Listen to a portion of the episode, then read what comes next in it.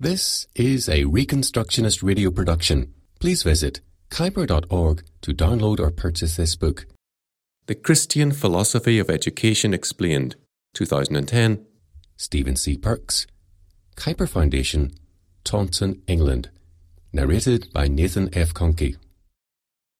Preface The deterioration of academic standards and discipline in state schools in Britain in the last 25 years has finally forced the issue of education upon the consciences of many Christians who would not otherwise have considered it.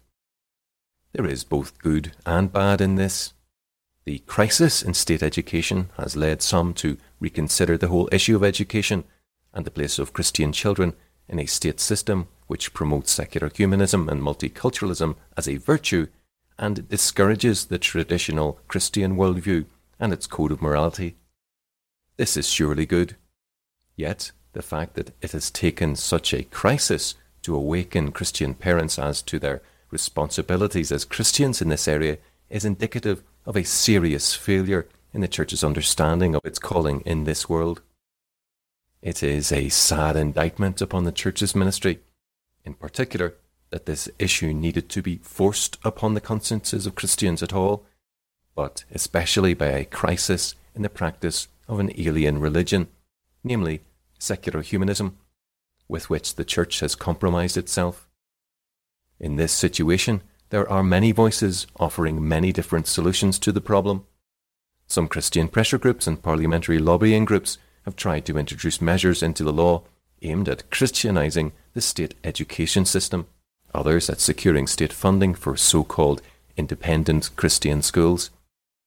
A you advocate the withdrawal of all education, Christian or otherwise, from the orbit of state authority and funding.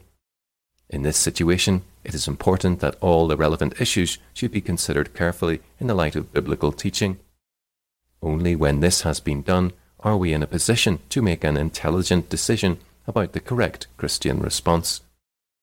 The aim of this book is to explain the Christian philosophy of education and thereby help those who read it to make that Christian response. Two of the chapters in this book have been published previously. Chapter 1 was originally published in Calvinism Today, Volume 1, Number 1, January 1991, as the epistemological basis of the sola scriptura conception of theology, and Chapter 3 was published by the Foundation for Christian Reconstruction as Position Paper 1 in April 1991. Chapter 2 was originally given as a workshop at the 11th Annual Conference for Christian Reconstruction in Seattle, Washington, USA, in April 1991.